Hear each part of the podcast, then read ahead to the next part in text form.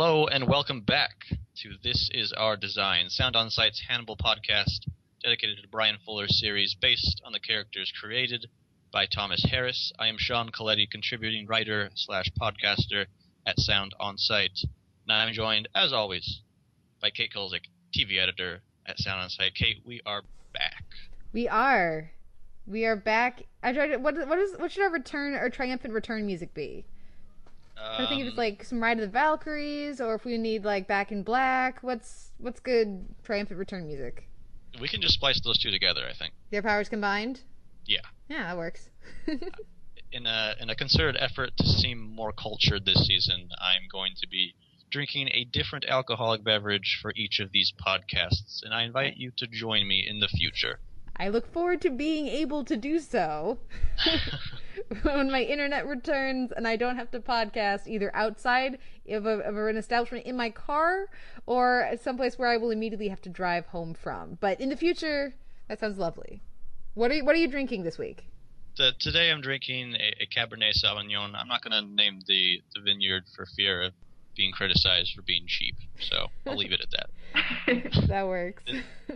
And just before we get started, for listeners who have not seen Hannibal season two or the rest of this first season, uh, we'll be treating the majority of this podcast as a spoiler-free podcast. We will talk briefly about future episodes in a smaller section at the end of every podcast, and and that will be clearly noted in the post. So if you would prefer not to be spoiled, then you can fast forward that. And then for listeners who have seen Hannibal, uh, feel free to listen to the whole thing, of course.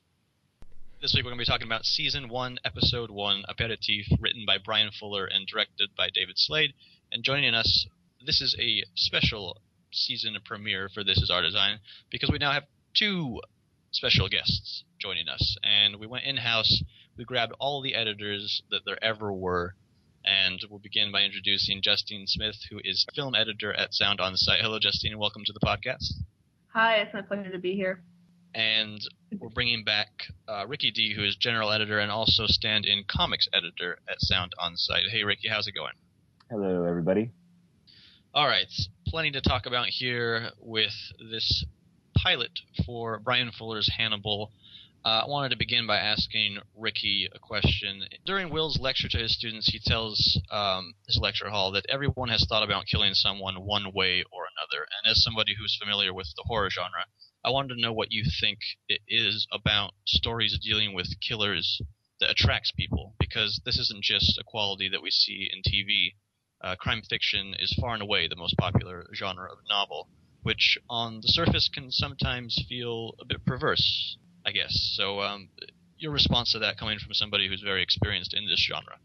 Well, I think it's a matter of curiosity. I mean, I think that if you yourself are not a killer, then it's kind of hard to imagine why someone would do the terrible things they do, I guess. Um, I'm a huge fan of horror films because I do like to be scared. I find it exciting and raises my blood pressure. It keeps me at the edge of my seat.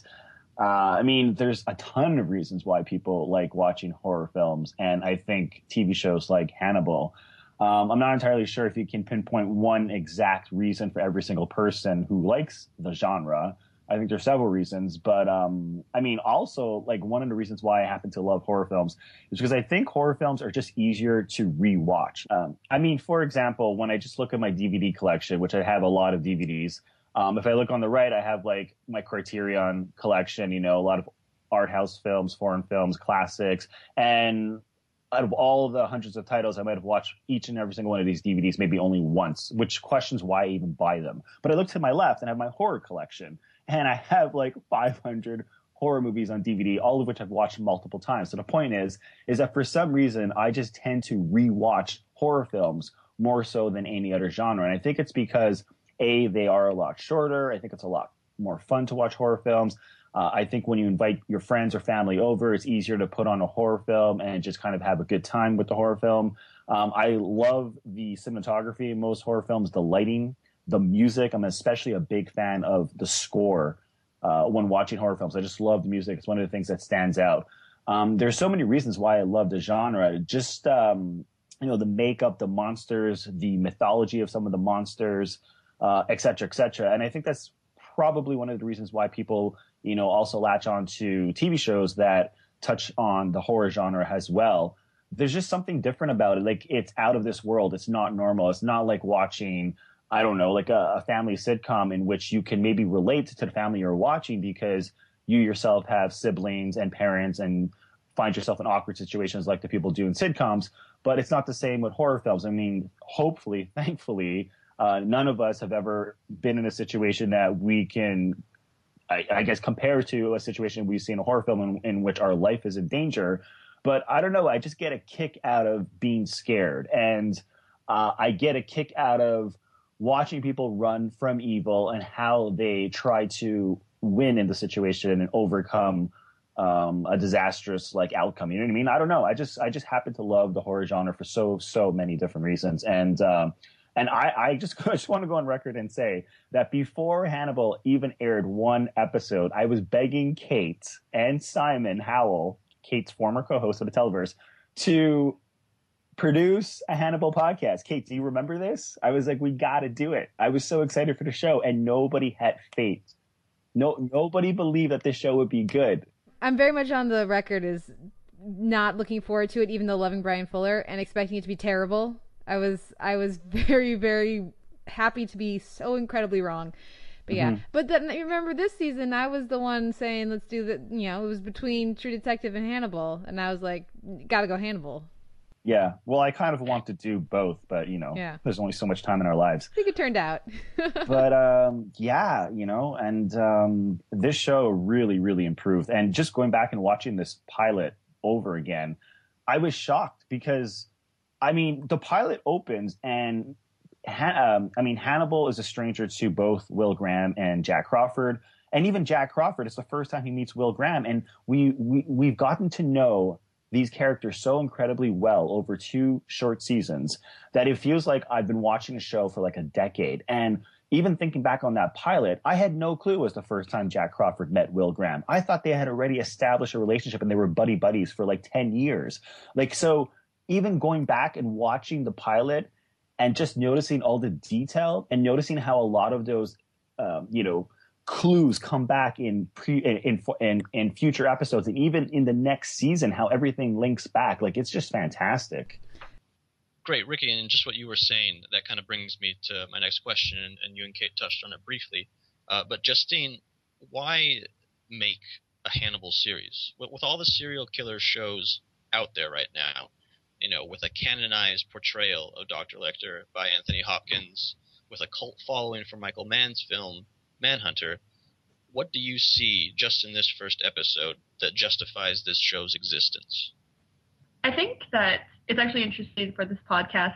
I decided to read Red Dragon, um, which I hadn't read before, the Thomas Harris novel, which is the loose inspiration, to put it lightly, for the series. Um, there's obviously Bryan Fuller's career beforehand, and I think that what Hannibal brings to television that I have never really seen before is a serialized horror television series that actually is horrific and adopts the uh, uh, the tropes of horror in a way that I've never really seen before. Um, horror as a film genre tends to work best when it's finalized. The final moments, the final scene offers an uncomfortable closure. It's a closure that's open ended, but it's like resolute. There's a death or there's uh, a survival. With Hannibal, they kind of maintain that momentum throughout the pilot and throughout the whole series, which I find is incredible. It's it's like a daring experiment that somehow works. that kind of relates to how I would respond to what Ricky was talking about in terms of um, our attraction as viewers to this kind of material is this horror element. There's this otherness quality to it. It- It's not just the fascination with death that I think people probably inherently have to some degree. It's that thing that's the unknown.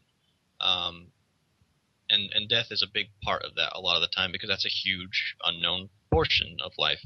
And this is something that Bryan Fuller has dealt with to a tremendous extent in his career, which makes me want to ask Kate, given his body of work, which includes Wonderfalls, Dead Like Me, and Pushing Daisies, why is Bryan Fuller interested in this story and these characters, and why is he probably the right man for this job? Well, it's easy to say he's the right man for the job after we've seen it, because damn, guys. Um, but beforehand, I was leery, and I shouldn't have been, because, like you said, looking at his body of work, he clearly has an interest and maybe a fascination with death and how that affects the living and how death highlights can highlight life. So the finality of death, or in two of his shows, the not finality of death, uh, emphasizes what is precious and meaningful and also maybe not so great about life. And so to have this person with such a distinct visual, um, distinct interest in visuals and uh, able to create unique palettes and really embrace textures and colors and and embrace a tone in the way that that Bryan Fuller has in each of his uh, previous shows. Of course, we should mention that he was only involved with Dead Like Me briefly. Um, he was only involved with the first part of that show, not the the whole run of it. But if you look specifically at Wonderfalls and Pushing Daisies, they both have very distinct uh, tones and a very um, clear interest in in people who are maybe considered broken by society or are otherwise cut off from those around them. And so to have Bryan Fuller then adapt a character as singular as Hannibal Lecter, but more specifically a character cut off from those around him and maybe considered broken like Will because for me so much of the show really it comes down to that Will Hannibal dynamic. Without Will, the show doesn't work as far as I'm concerned. Um, so to have Bryan Fuller be the one centering the show and really embracing these themes of duality and life and death and, and everything that comes with, just looking back, it of course, of course, who else could it possibly be? It's strange because there is a certain whimsical quality to a lot of Bryan Fuller's work, and I wouldn't say that Hannibal is completely devoid of that, but it is certainly the most serious and I would argue intellectual take on the things that he likes to talk about in his stories, and it was it's just kind of surprising that this is to me the the perfect match of content and creator, where this is the culmination of that fascination fascination with death, which you mentioned, and so to kind of reiterate what we've already said, this shouldn't work as well as it does here, but it's clear already from the beginning in just this pilot that there's something there. It might not be fully developed yet, of course it's not, but there is a spark and an energy there. And to kind of get into the pilot uh, a little bit more specifically, we have what are five um, main cast members who are listed, uh, so not as guest stars.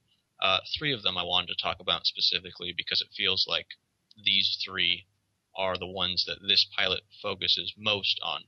And to kind of just get first impressions of these characters, um, all of which are familiar if you are at all acquainted with the source material or the adaptations, uh, and one of which in particular, even if you haven't really seen any of the adaptations or read Thomas Harris works, you kind of have a sense of who Hannibal Lecter is anyway, just through pop culture.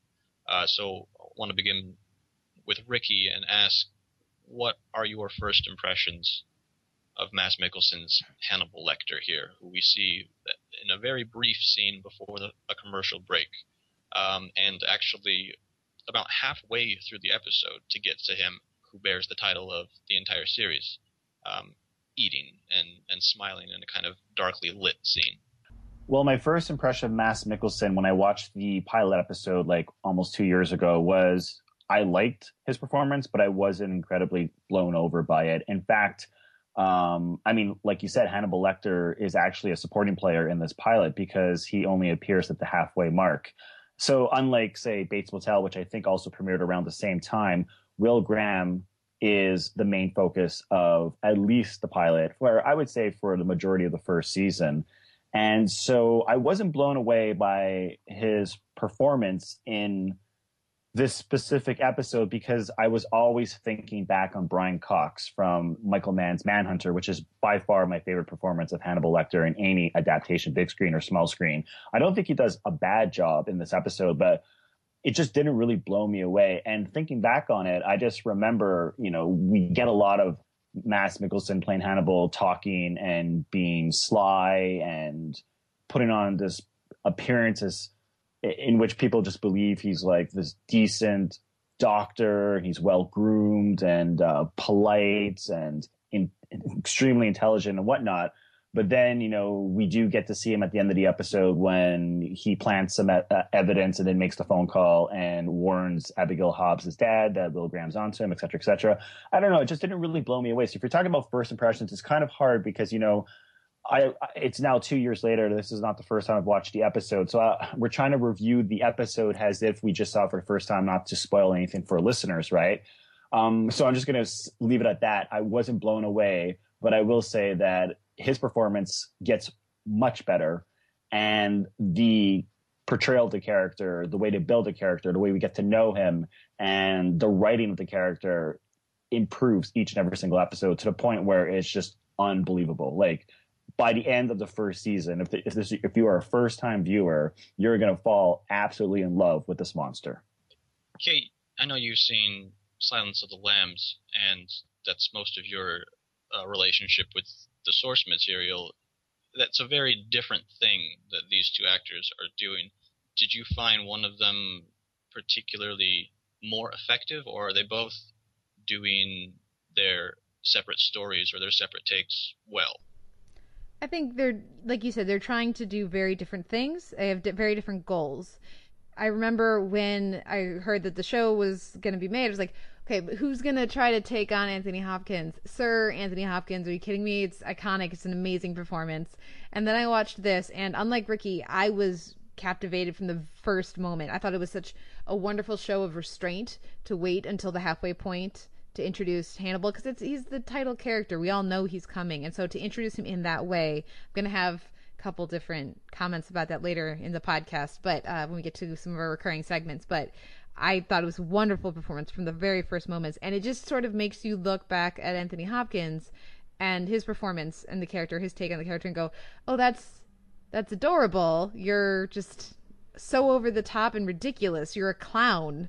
Whereas this is a monster and you know you have to remind yourself that again like you said sean they're functioning in very different roles the the character you know the character here didn't work for ricky on the first time watching it so in a two hour movie maybe this take is not successful but in a tv show it's exactly what you need and i was I was floored. Uh, I was I was very pleasantly surprised, I should say, because I came in with such low expectations and uh, then was so very pleased with with how Mads Mikkelsen and Bryan Fuller uh, approached the character. Yeah, just to be clear, I, I didn't downright hate his performance. I was just slightly disappointed because I, I just feel like his Hannibal is arrogant and smug and lacking the creepiness that we get from a character that um, Brian Cox plays in the movie Manhunter, but I do agree it is a far better performance than Anthony Hopkins in Silence of the Lambs, which I think is incredibly overrated. I do enjoy the performance. I think it's fun to watch, and I love that movie. But to me, Brian Cox is still the best Hannibal Lecter. So, Justine, what's your take on this? Do you, because you've just gone to the source material very recently, do you think of this more as uh, a recreation of that character from Thomas Harris, or is this more an interpretation that, that needs to be slightly tweaked for Bryan Fuller's series?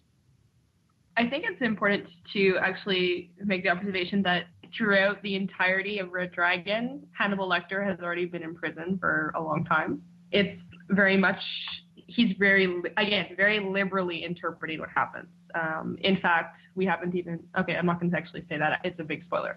But uh, what I love about the interpretation of Hannibal Lecter by Bryan Fuller, not by Mads, who's amazing, but just the introduction of that character. Um, if you remember, it's this tableau in this like darkened chiaroscuro environment of the macabre, and it's the camera rising in a pan. And before you see Hannibal Lecter, you have first you have the shot of the pomegranate in the foreground, which in mythology is the fruit of death. Ah, you stole my devil in the detail. Ha ha ha ha! It's so cool. I, I did that on purpose, Kate, to sabotage you. I'm sure. And then you have the meat, and then you finally have uh, the image of the first image we get of Hannibal Lecter, um, in which he is eating presumably human flesh, but we can never know for sure. And then that is like that is Hannibal, and I feel that it's not only um, a beautiful, dark, symbolic introduction of a character who is so captivating and so clearly iconic in our culture for one reason or another, but beautifully establishes what Bryan Fuller is trying to do with the series. The series is not called Red Dragon. The series may be about Will Graham, but the series is called Hannibal, and this is what Hannibal is. Is he even quite human? It's almost to that point of bringing the iconogra- iconographic imagery to a point of like absurdity. It's incredible. I don't know. I, and I think his I, performance is amazing.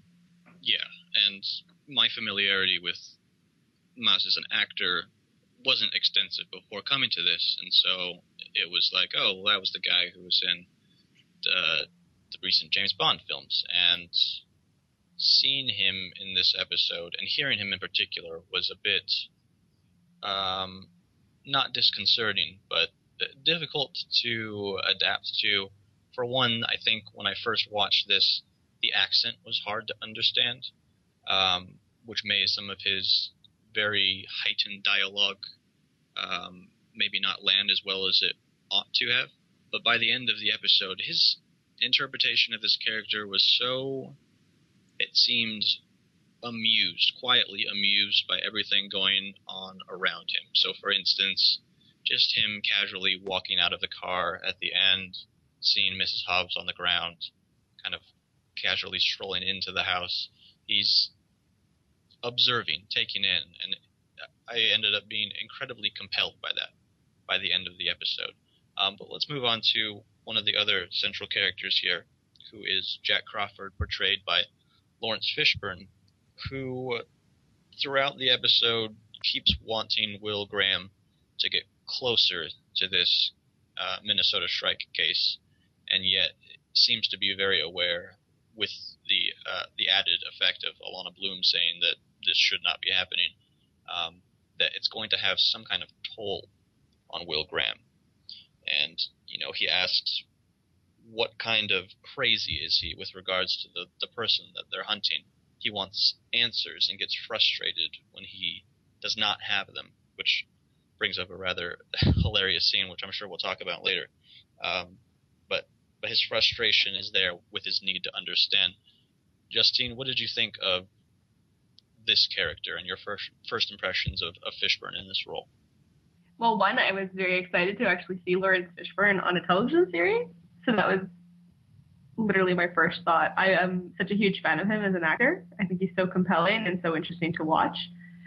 Um, I think it's it's generally a very interesting role because um, it's it's an authority figure. It's a cop, but it's the FBI, and FBI style cops or investigators are always like a little more interesting than the CSI variety because there's a little more nuance. They're bigger cases. They're more mysterious. It's kind of this outside entity that exists in service of the government and yet somehow a part of like uh, separated from it.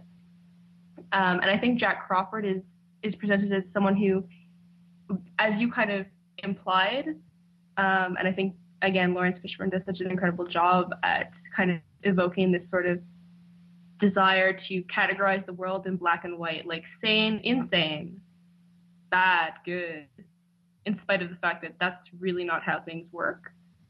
They don't make him out to be an idiot. He's clearly an extremely intelligent person, but it's it's it's something that plagues him, and you feel this kind of anxiety to the fact that he can't immediately figure things out. That it's it's not obvious or it's not simple. It's he's again he's very smart, so he understands that's not how the world works, but it's still this kind of implicit desire to make the world controlled, which he cannot do.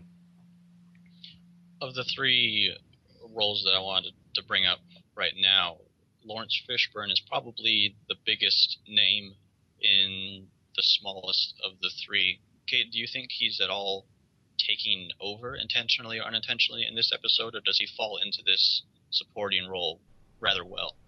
I think he falls into to, his role and to his.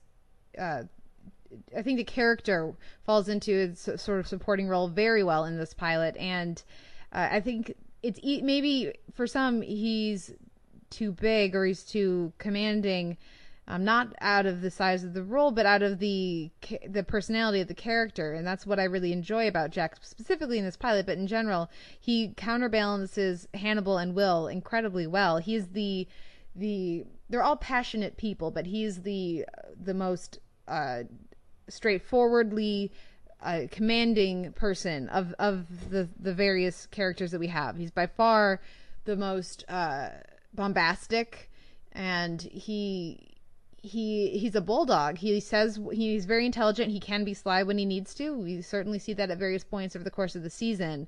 But he's also direct in a way that nobody else on the show is, and I really appreciate that. And what Laurence Fishburne brings to that, the way he brings that out in again, we'll talk about it later, but in, in one of the most entertaining bathroom scenes I've seen.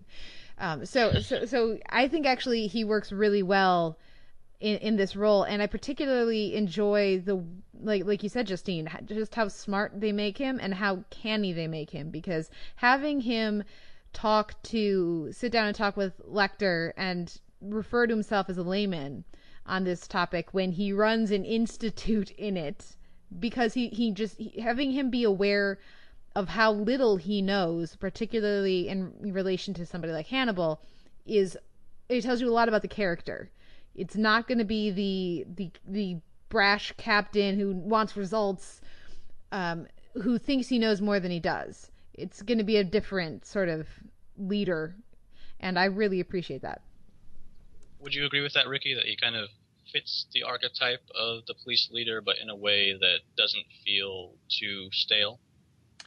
I think, and I'm going based on my first impressions here, not based on my impressions after watching two full seasons when I first watched the pilot, I was just blown away by his performance. I absolutely loved him in the pilot, and I still love his performance as Jack Crawford. I think he's one of the highlights of the series.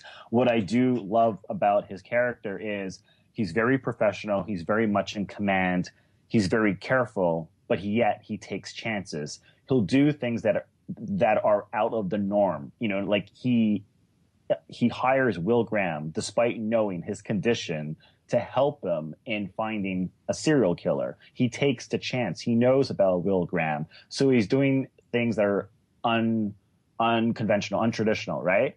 And like, I mean, there's been a lot of great uh, portrayals of this character. Like we think of Dennis Farina in Manhunter and Scott Glenn in Silence of the Lambs and Harvey Keitel in Red Dragon. But uh, there's just something about him in this in this series that I think he makes the best Jack Crawford. Like it, he, he it just feels natural and genuine, and it breaks the overall serious tone of the story. Like there's just something about Jack Crawford in specifically in a pilot where he just brings a certain amount of I don't know realism, levity. Like he just you feel at ease with him. Like if he was my boss, I would be so happy he was my boss because he can be very demanding and forceful and scary. You know, he's a big man and he can take charge, but he also makes you feel safe. And that's the thing about his character. Like watching the series, because I'm a huge fan of Hugh Dancy and Hugh Dancy's Will Graham, and just knowing that Jack Crawford is the man who's sort of watching over him, watching his back,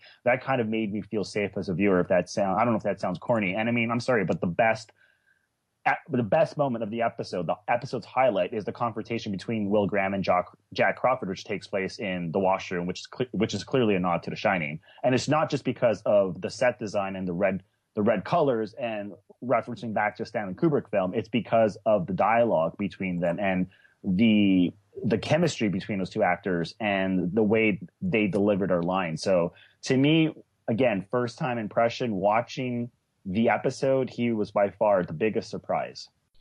The other thing I would add to that, and we've kind of said this already, but this is a show where one of the main characters is Hannibal Lecter, who is like the definition of inscrutable 95% of the time. Even just think of that first shot. He doesn't he doesn't smile, he doesn't really he's just you can't really read him. Um, and and then Will is for a lot of times, you know, you're not quite sure exactly where he's coming from. Particularly those who've seen more of the show will, you know, there's stuff coming that makes it hard to know where he's necessarily coming from. But you always, you know, in this pilot, in much of this first season, you know where Jack's coming from. You can you can rely on that. And like you said, Ricky, it makes you um, feel more secure as a viewer. The, you, he, Bryan Fuller gets your trust through Jack, and that is an important thing. It does. It's not silly at all. It's an important thing when you're watching a show. Well, and also because he is in charge, but he still makes the effort to ask Dr. Alana Bloom about Will Graham, about his gifts, about his condition. Like he he's always seeking advice. He respects his colleagues. And he might have his mind made up, but he's willing to listen to your feedback and your opinion. And we, we get it right away from the first episode. Well, let's move on to Will Graham then. And, and Kate, uh, we'll begin with you for first impressions on Hugh Dancy's take on this character. And one thing I would point to is that we are immediately told where he lands on the autism spectrum. He addresses this in his conversation with Jack, and a lot of TV series uh, maybe skirt around this issue sometimes or postpone it for some reason, some narrative reason.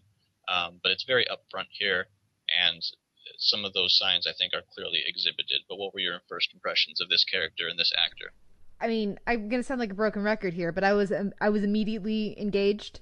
Uh, my going into the show, I only knew Hugh Dancy as that guy, that British guy who gets cast to be Prince Charming type people a lot.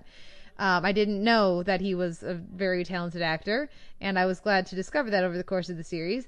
But you know, the the the structuring of this pilot I think is very intelligent. And having it begin where it begins and how it begins immediately puts you face to face with Will Graham and tells you, you you think you know what the show's going to be, but no, this show is going to be just as much about Will Graham, and here he is, and isn't he interesting? And isn't look what he can do, but look what that also means about him.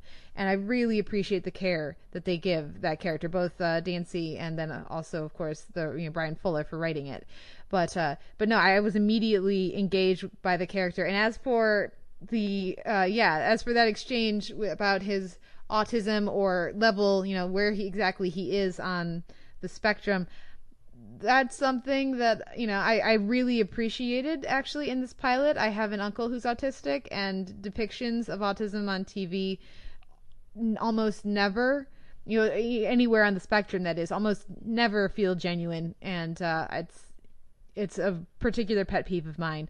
But I particularly would point to that conversation we get between Will and Hannibal about eyes, because eye contact is is a significant thing for for a lot of people who are autistic. It's it's something that you you don't see a lot of shows care about or pay attention to. So I actually really appreciated that in this pilot. Whether that holds true for much longer in the show is a different conversation.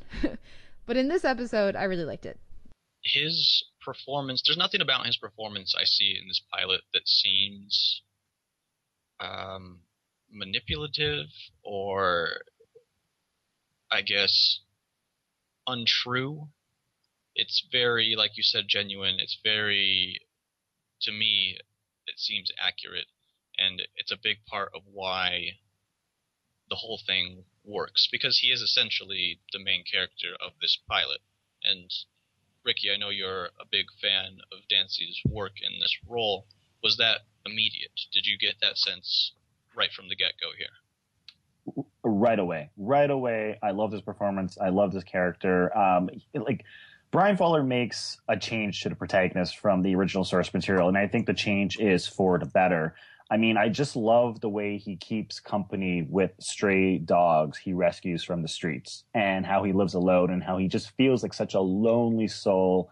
And you sympathize for this man and you do realize that he struggles with his conditions and his gift, if you want to call it a gift or a curse. But he's a social outcast, but yet he's the kind of person that you can easily see yourself wanting to become best friends with uh, or wanting to be around. Like he just feels like a really, really good person in this in this first episode in the pilot, and you can see how he's clearly haunted by traumatic events from his past, and also tr- haunted by again his gift slash curse, whatever you want to call it. And you know, just the way it opens up when we get to see him reconstruct the killings he's trying to solve. Like the episode opens up where if you're not familiar with the source material, you're going to think that he's actually the killer because it opens up where he is the killer. Like we see him taking a point of view of the killer.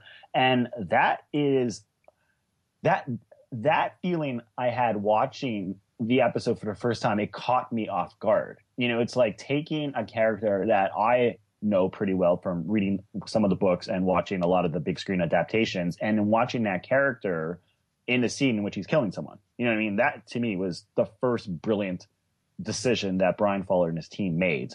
Um, but I just feel like even just based on this one episode, the pilot, we can see how he feeds on the emotions of people. And that means he feeds on the negative emotions of people, such as fear, anger, and frustration. And so he's, he's like an emo- emotional sponge and he's hyper attuned to what everyone's feeling. And I can't imagine like being like Will Graham. Like, I think it would drive me insane. Like, I think you gotta be not only extremely intelligent, not only in complete control of yourself when you have the, these feelings, but you got to be strong and have like, you know, a really strong, powerful will.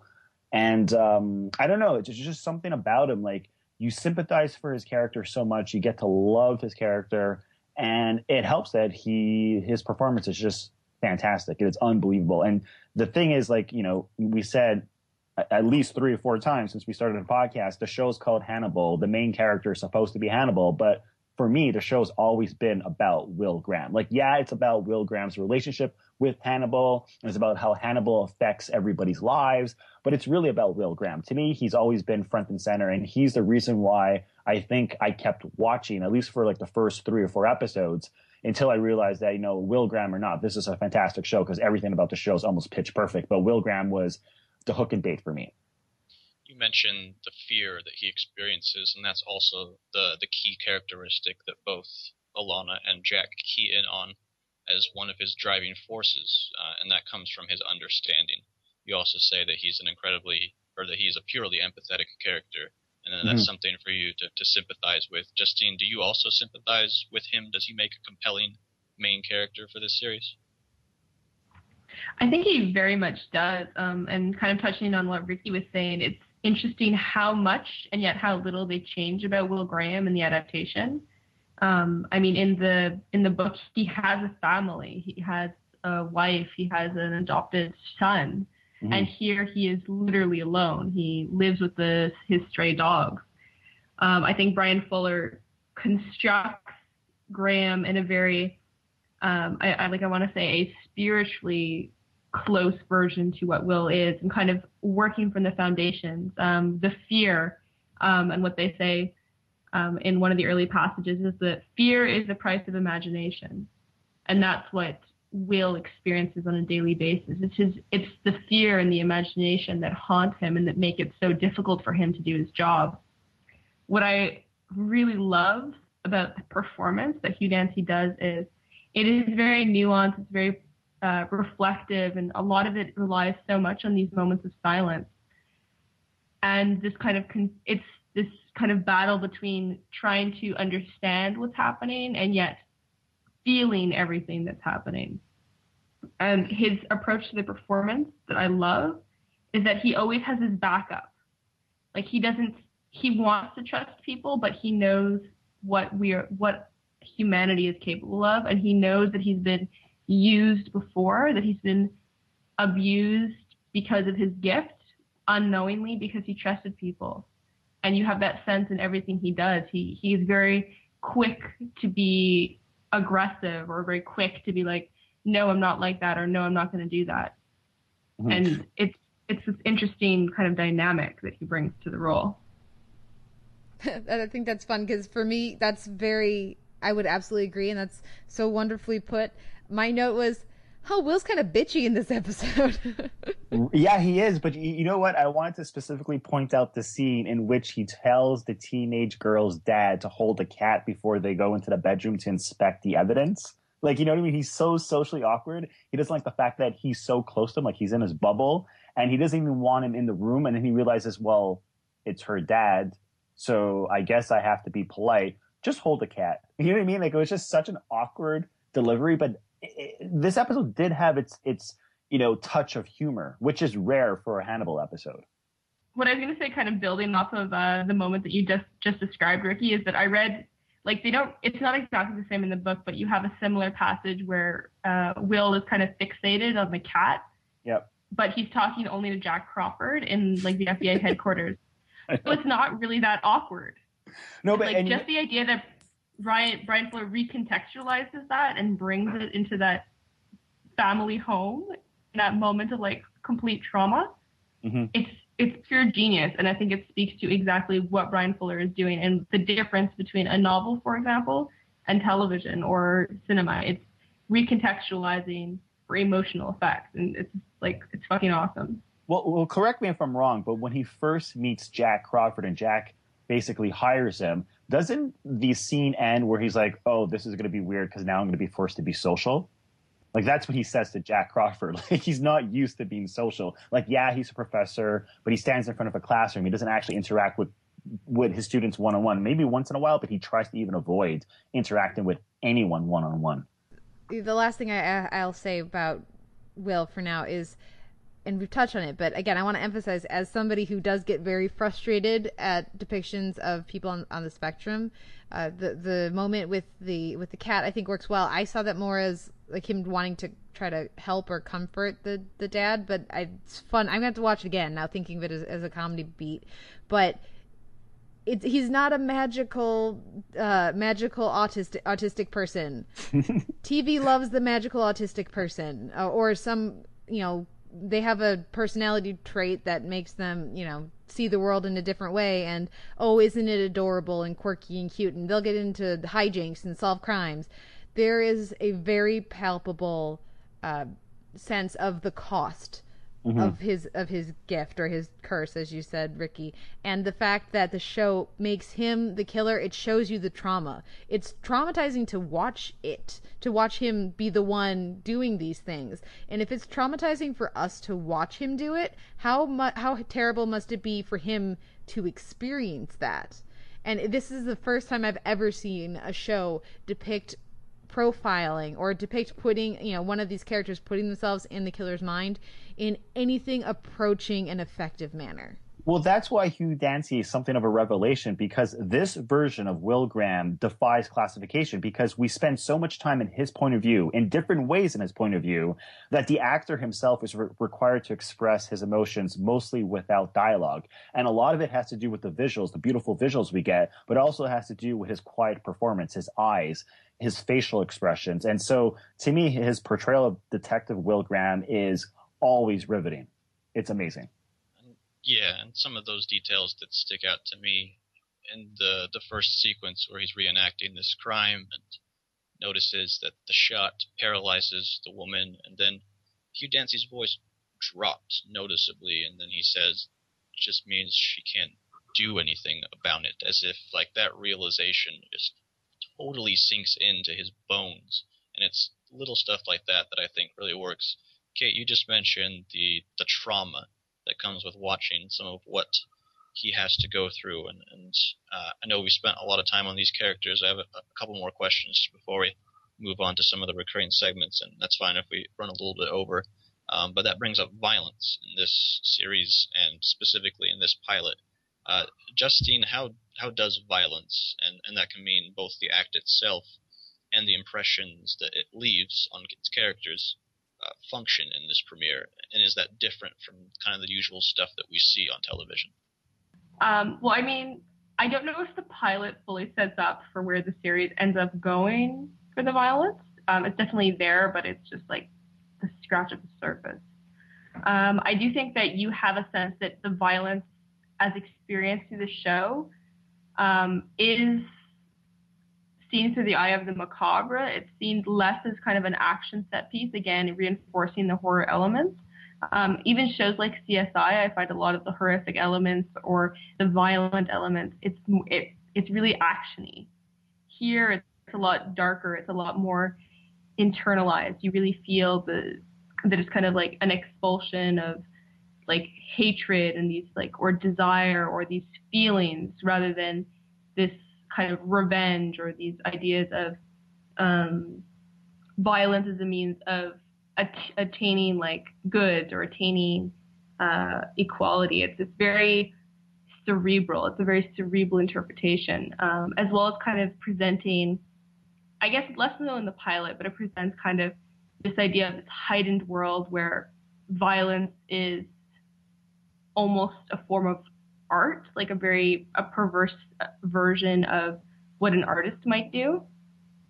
And I think like that's a very disturbing, if not interesting idea. And I think it does somewhat play from Red Dragon and Red Dragon, but it's it's like a dark. It just it's just dark. I don't know how else to say. It kind of gets really under your skin more so than most television violence. I don't think it's glorified in any sense, in spite of the fact it might be beautiful. Um, it just feels wrong.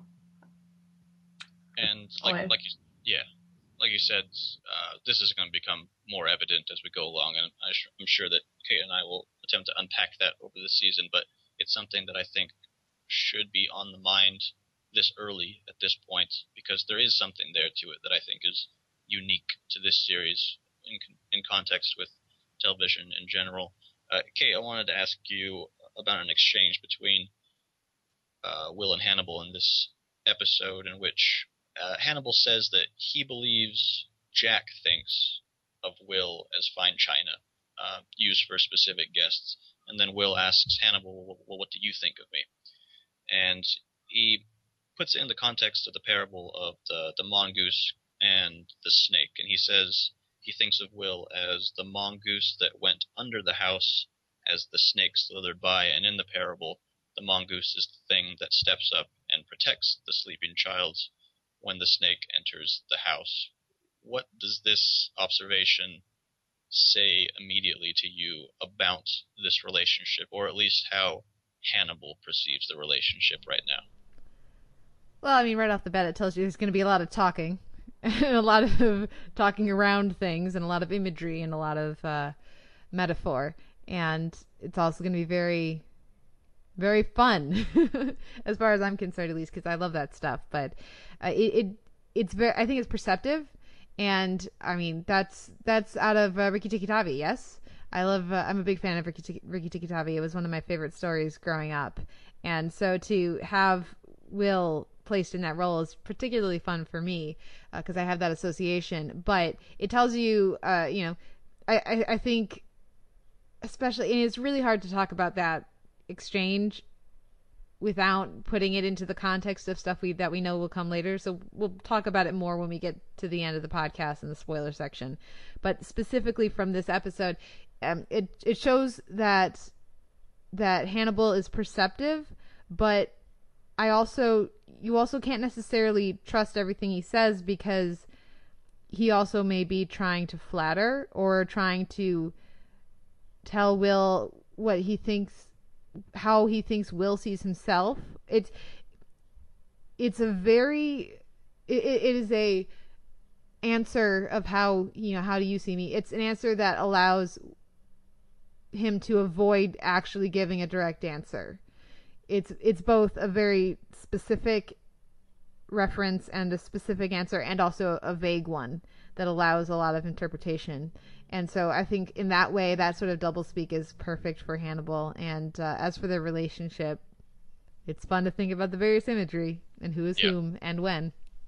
It, it certainly is. And I think that that subtle quality to it is great because it, it probably just works into the subconscious. And I think of it uh, that identification is the mongoose who kind of flees as a way, maybe a very subtle and small way of putting it into Will's head that he's not as powerful as he might think he is, and so maybe that gives Hannibal maybe an upper hand in, in the power position, but that's something that we'll probably come across in future episodes.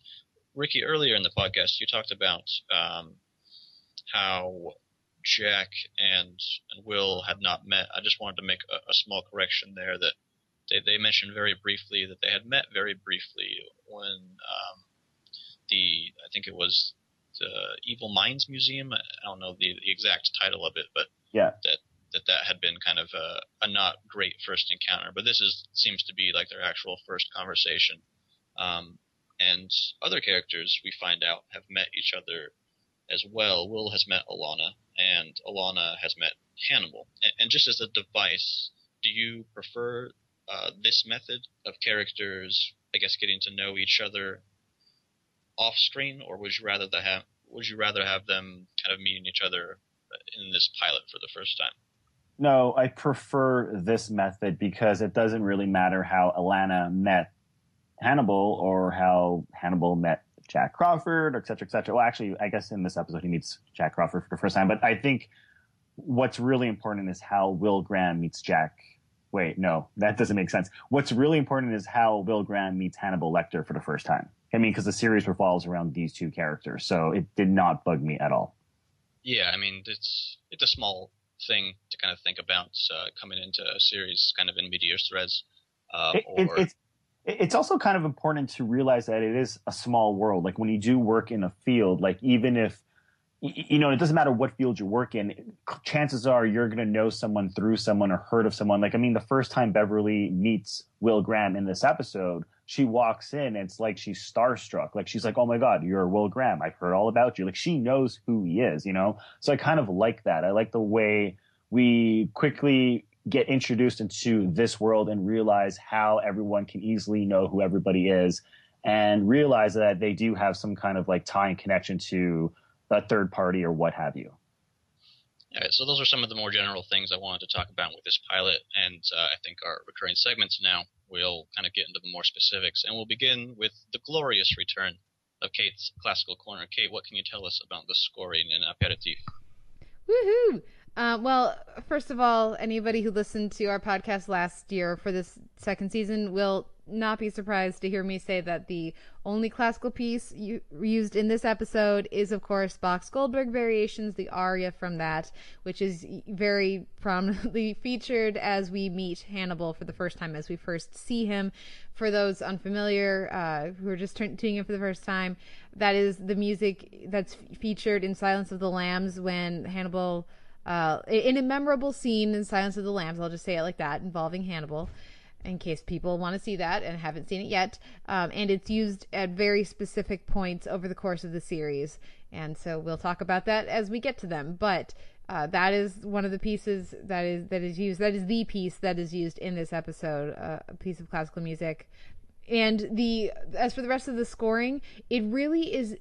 After watching the the show and then coming back after having seen the second season and watching the pilot, there the scoring really does go on a journey uh, before you know over the course of these two seasons. And uh, this there's some elements here that are immediately very familiar and that that is the sound of the show. The opening scene which has that uh, that that projection if you if you will from from will sounds immediately very much the the sort of sound world of the series.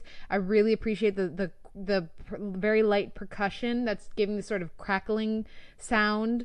Uh, sounds almost like static or white noise uh, during the projection. The opening uh, scene also there's there's an immediate energy to it, and again, this is so important as this is the very first scene of the show. But there's these these running eighth notes that continue throughout the projection and and really push it forward. There's uh, a minimalist pattern to the, the, notes are minimalist and that's a type of music that has a lot of repetition and sort of lulls you into a sense of uh, comfort with a piece so that you don't necessarily notice when it starts to change and shift and morph and, and all of a sudden you you realize that it's become something else entirely and you you may have missed when that happened. Um so so it's obviously nowhere near the length of a minimalist piece but you know we have this recurring rep- repetitious um, uh, motive in the in the scoring that lulls you a bit into a sense of you know of ease and just sort of makes you lose track of the the music a little bit. Um, and, and, that's as Will is walking backwards in in his projection. So as he is getting into the the mind of, of the killer there, as the listener, you're being eased into that same lull. I really appreciate that. Again, this is all probably overanalyzing, but this is what I, I hear when I listen to the music. Can I can I ask you a question? Yeah. So it's because you, you focus a lot on the opening sequence, which which I agree is fantastic because it's a great way to introduce viewers to not only the visuals but the sound design and the score. But in that opening scene, I mean, I'm not an expert in music, but it felt like like there's a lot of percussions, we do get that like lightsaber sound, like you know what I mean. Mhm. But it felt like they actually played the music backwards. Okay. Like they composed a piece of music, but they played it backwards. okay. What uh, what makes you feel that? What how just were just you? listen just listening to it like listen to it without watching the actual screen it feels like someone's playing it backwards it's like when you're a dj you know and they they Mhm. they scratch it's like they're rewinding the record backwards i don't know maybe maybe it's just composed that way but i could swear that they composed music and ran it backwards They could have done that. And I'll have to watch it again with that in mind. I because I don't ever really think of that because I don't do any. You know, I'm, I so don't do any DJing, but um, so I always think of it as you know from the perspective of an orchestral musician. Um, but yeah, that easily could be some a technique that Well- they use. Well, because the reason why I ask you is because I mean we we always talk about how great the the composer is. Each and every single week, he just I mean, especially in the last episode of season two, which we won't talk about, but the score is just brilliant. But I just I'm trying to figure out if that is a score that he can compose, or if it's just a matter of we should also be giving more credit to the sound designers, like the editors. Well, yes, So- but if you're running the music, I mean, I guess like, it would it's dep- both. it would depend on yeah that and that's where it gets murky. If who picks when there's a classical music like Goldberg Variations uh, piece, who decides that that's the piece that they use? And I, I honestly I don't know, and I've Uh-huh. talked to composers about this for TV shows, and nobody's given me a clear answer that I could take. I hope to corner some composers at Comic Con this year and get a straight answer on that. Um, but yes, that that is certainly an element that could easily be part of it as well. So if I get to talk to Brian Reitzell, I don't know if I will, but if, if somehow that happens at Comic Con, I'll have to ask him because that's a great question. Um, there's also a lot of buzzing that I appreciate when we have the the victim. I forget her name, unfortunately, um, and we get the projection of her hanging up, and he's visualizing her, and that there's a buzzing to the scoring that I really appreciate. It sounds like insects over hovering over a corpse. It's, there's a lot of imagery to to the scoring there. Then when we're out in the field, there's wind chimes, which is I don't really remember them using that very much, but of course it's an open field. It feels you know you can feel the air with the birds, and so to have that in the scoring works really well. We also, of course, get Will's happy place music, which is when he meets Winston. When he finds Winston, it's sort of transitional from the airplane to Winston to the house. Um, but it's very simple piano scoring, which can contrast starkly with the opening scene music or his, you know, very percussion heavy uh, music that we get earlier. And then also, I really appreciate the recurring motif of the heartbeat that's in the scoring uh, throughout all of the projections and in other key moments as well. It's as you listen, even if you're not aware of it, your heartbeat starts slowing down to match. That's why composers use that because it's very it's very effective. It's very evocative, and so I really appreciate that. As Will gets further and further into his projection, the heartbeat slows down and he calms himself. And that's why when when Beverly shows up, it's particularly jarring. I think they do a really good job there with the the way that's filmed, but also with the music to really put you in Will's headspace. But the other the last thing I'll mention is that heartbeat, and it's it's gonna be fun to chart the progress. Are you sure it's a heartbeat though? Because there's also the pendulum. The pendulum is figures heavily in the opening sequence as a kind of uh, temporal as well as the editing shift. Yeah, It's- but for me, that that whenever you have that one, It is a more or less, yeah. it's a heartbeat. And so to, to pair them like that, like you said, works is really effective. Yeah, it, they kind of tie the idea of emotion with the perception of time, the kind of visceral reaction. It's it's really interesting. Boom. Kate's Classical Corner. Done. We're to move on to the second of our recurring segments, which is the devil in the details. And Justine has already stolen one of Kate's, so it's bad blood from the get go. Um, I think for time's sake, what we'll do is we'll go once around. So pick your most important devil that is in these details, and uh, and then we'll go around one more time, and you can do probably two more, um, so we can get through this a little quicker. Uh, I'll begin by saying that the moment in which Jack is putting, when he first meets him in the lecture hall, he, he pushes Will's glasses back onto his face.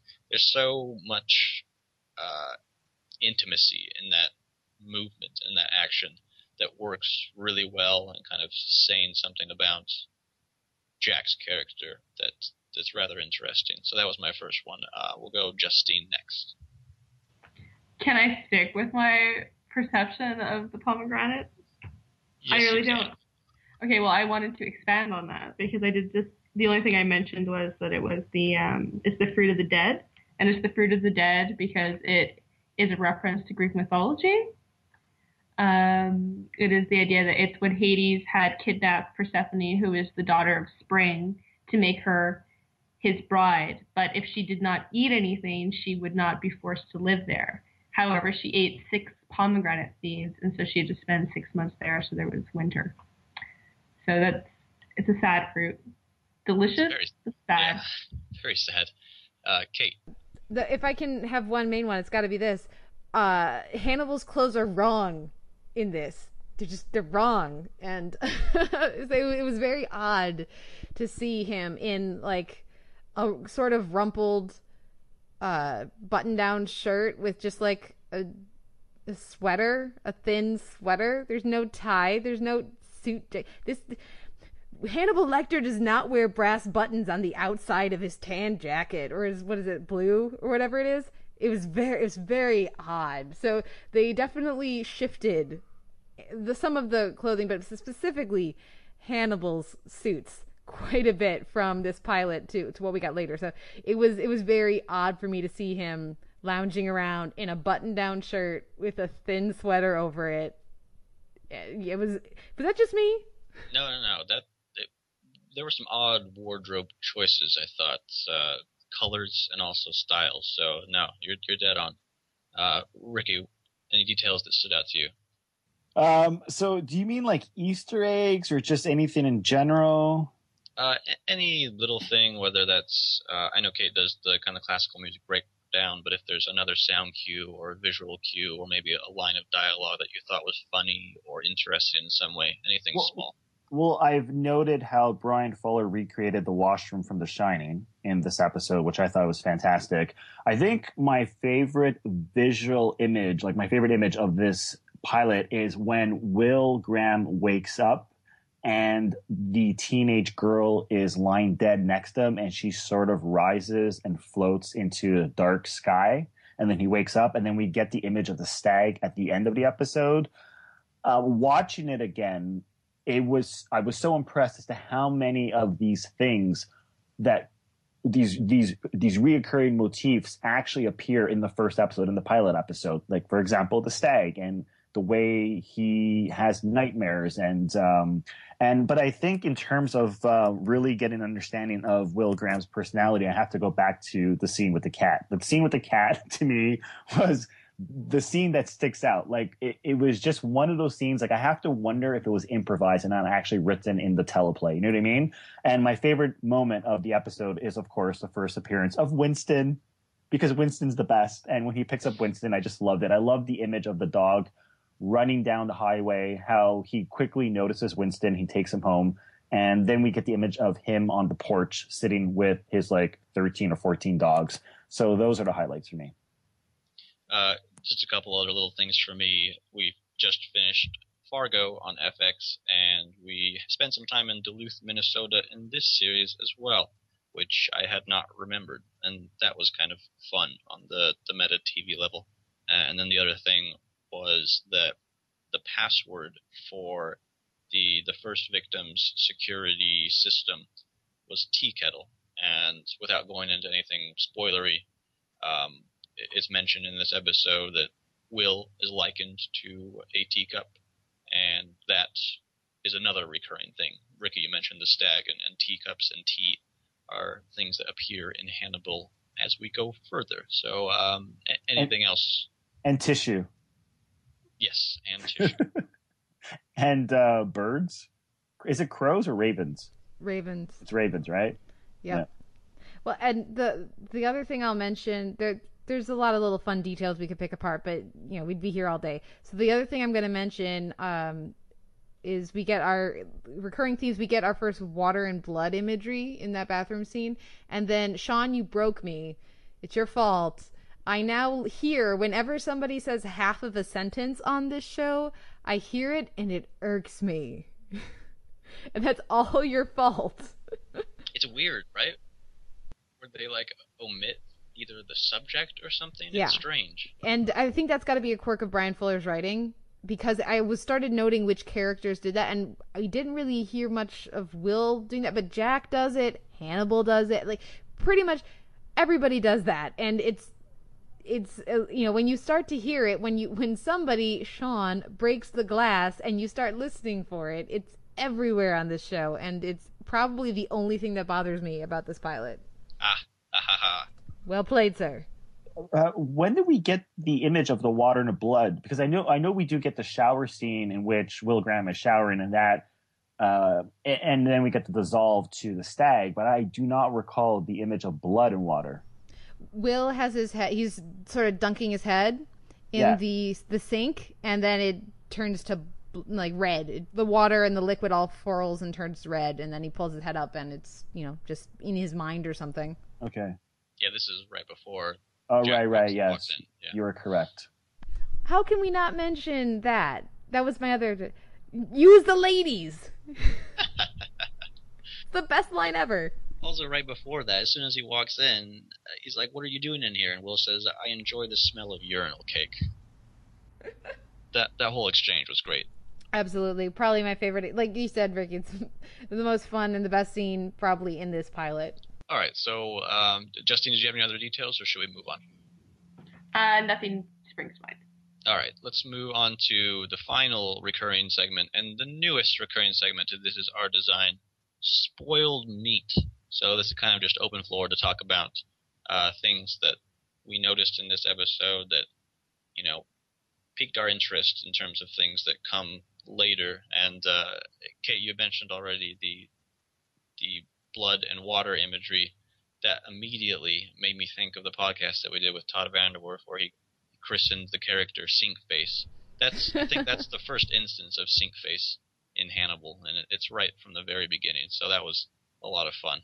Can we just talk about that teacup line? Because it expl- when you when you first tweeted at me, I had I hadn't uh, actually rewatched the episode yet, and your your tweet exploded my brain. And then watching the episode and seeing Hannibal basically call uh, Will a teacup by proxy, with what we got in this you know the finale or this the end of last season, it, I mean, it's amazing. It was awesome. Yeah, I think when season one finished, I think I was on the podcast, right, Kate? Not not this podcast, but the Televerse podcast, and we discussed it. And I remember saying that if we go back and watch the whole entire season over again, we're gonna notice a gazillion things in each episode, and we're gonna have our minds blown. It's unbelievable. Like just watching this episode, I'm just blown away. The first thing I'm gonna do tomorrow, Kate, is I'm gonna go buy the Blu-ray, all of season one, and I'm gonna watch it entirely again. Like it's just fantastic. And and also again, like I completely forgot about little things, like little things like yeah, it's the first time Beverly met Will Graham and just seeing Beverly Katz back on the screen, like it was great, you know? Uh, Justine, anything pop out in terms of future Hannibal stuff? Uh, that's a really good question. Uh, I don't know. I think for me, maybe it's just because what's fresh on my mind, like I literally finished Red Dragon yesterday, but the comparisons that my mind is making are kind of right to the source material rather than what's coming up ahead.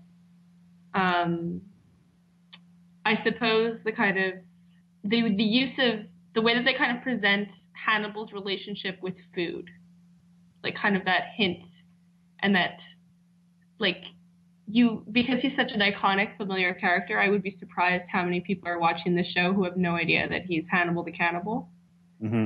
um, just how they kind of treat that in the pilot There's also the scene in which Hannibal meets Jack Crawford. I, I don't know if it was for the first time. I think it was the first time in the episode. And he's standing next to Hannibal, and right away he notices his designs, like his his um, his illustrations. But then we also see Hannibal sharpening the pencil, and it looks like he's going to stab Jack Crawford.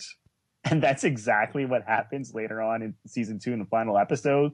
And like I remember watching the pilot for the first time and thinking, and I swear to God, I thought this. I thought he was going to stab him with a pencil in the neck.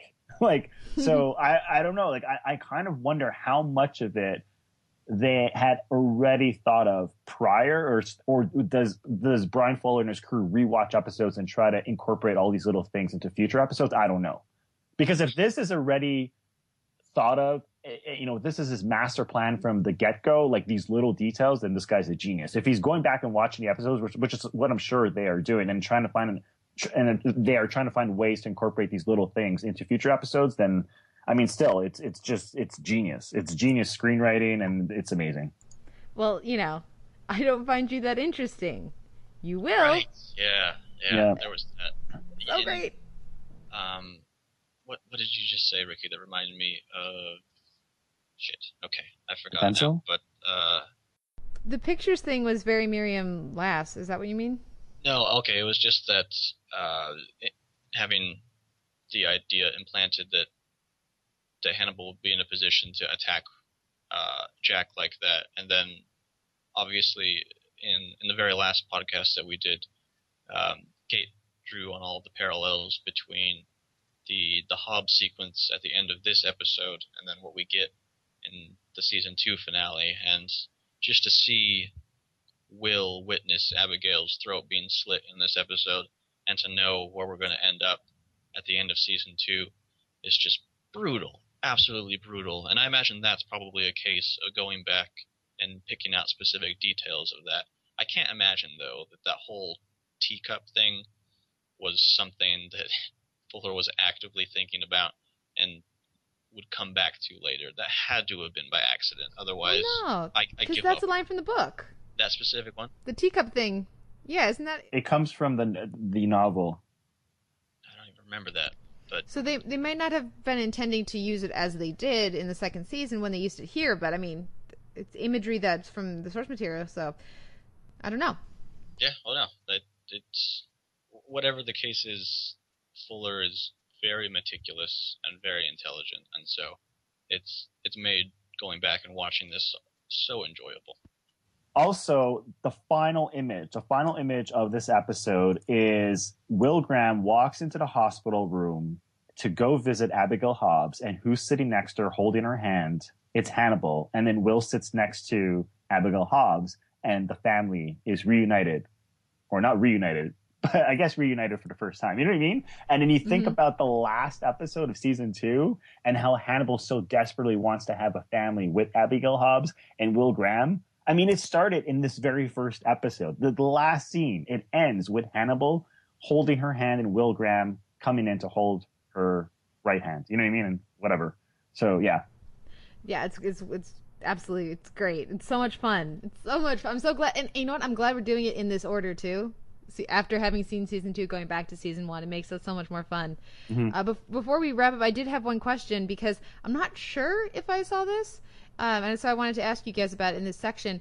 When we first are introduced to Hannibal, he, I, I feel, does he break the fourth wall? I feel like he looks right at the very end. He looks in the camera, and that's the that's if if that's the case. If I didn't make that up, this that's the only time I can think of in the entire series where they do break the fourth wall. I did not notice that, and I think I was paying close attention, but I'd have to go back and watch it again. But I, I didn't pick that up. Okay. I didn't either, but maybe our listeners can go watch and let us know what they think. And then either Kate can be absolutely right or absolutely wrong. Yes, there's only one answer, and it, ha- it has to be absolute. It can't, you know. Honestly, I probably made it up, but uh, I did. I watched it a couple times. Thought I noticed something, and I, I no, watched wait, it again. Kate, Kate, you are right. Are you talking about the scene? Because it's the first scene of Hannibal in this episode when, like, we get a shot of him eating. Mm-hmm. Yeah, no, he does. He looks straight into the camera for like a good 35 seconds. And then it, it fades to black. Like, we get a shot of Hannibal eating. The camera pans up to his face. He looks He's at the camera. off to the side, though. He, he looks off to the side and then he turns his head he looks into the camera. He's looking at us for a good 35 seconds and it fades to black. And then he has his first therapy session. Well, not his therapy session, but his first client. Mhm. With That- the awesome Dan Fogler. Exactly. Yeah. Yeah. No, you're totally right. You are not crazy, Kate. Woohoo! Though Crazy Kate is fun sometimes too. We'll we'll leave it up to the listeners for another opinion. Um, I just have to praise the visuals before we end the podcast because, I mean, every single week, I'm sure you guys on Hannibal Podcast talk about how great the visuals are. But I mean, for a pilot, like I think this is one of the greatest TV pilots of all time. But like David Slade does such a great job. He creates a brooding atmosphere. He avoids flashy cuts. he builds most of the tension on silence and tightly constructed sound design and a beautiful score. And it's just so well executed. Uh, I especially love the close ups and the cinematography of this specific episode is done by Guillermo Navarro, who was the DOP for Pan's Labyrinth and several of uh, Del Toro's movies. And I mean, you're talking about one of the greatest DOPs in the world coming to work on a television show, you know. And I mean, that in itself is fantastic. And later on, he went on to direct one episode of Hannibal in season one. But he he's the DOP of this episode, and it's just unbelievable, especially the way they treat colors. I love the contrast between the red blood and the white walls and the white gown that the girl wears and the white bed bed sheets and you know like just just such a rich sense of color and style to the whole entire throughout the whole entire episode. Like I love the set designs, um, even like the clothes, like the colors of the clothes that like certain characters wear, like especially like Will Graham, for example. So I mean, again, the costume design, the set design, the cinematography, it's just all all beautiful.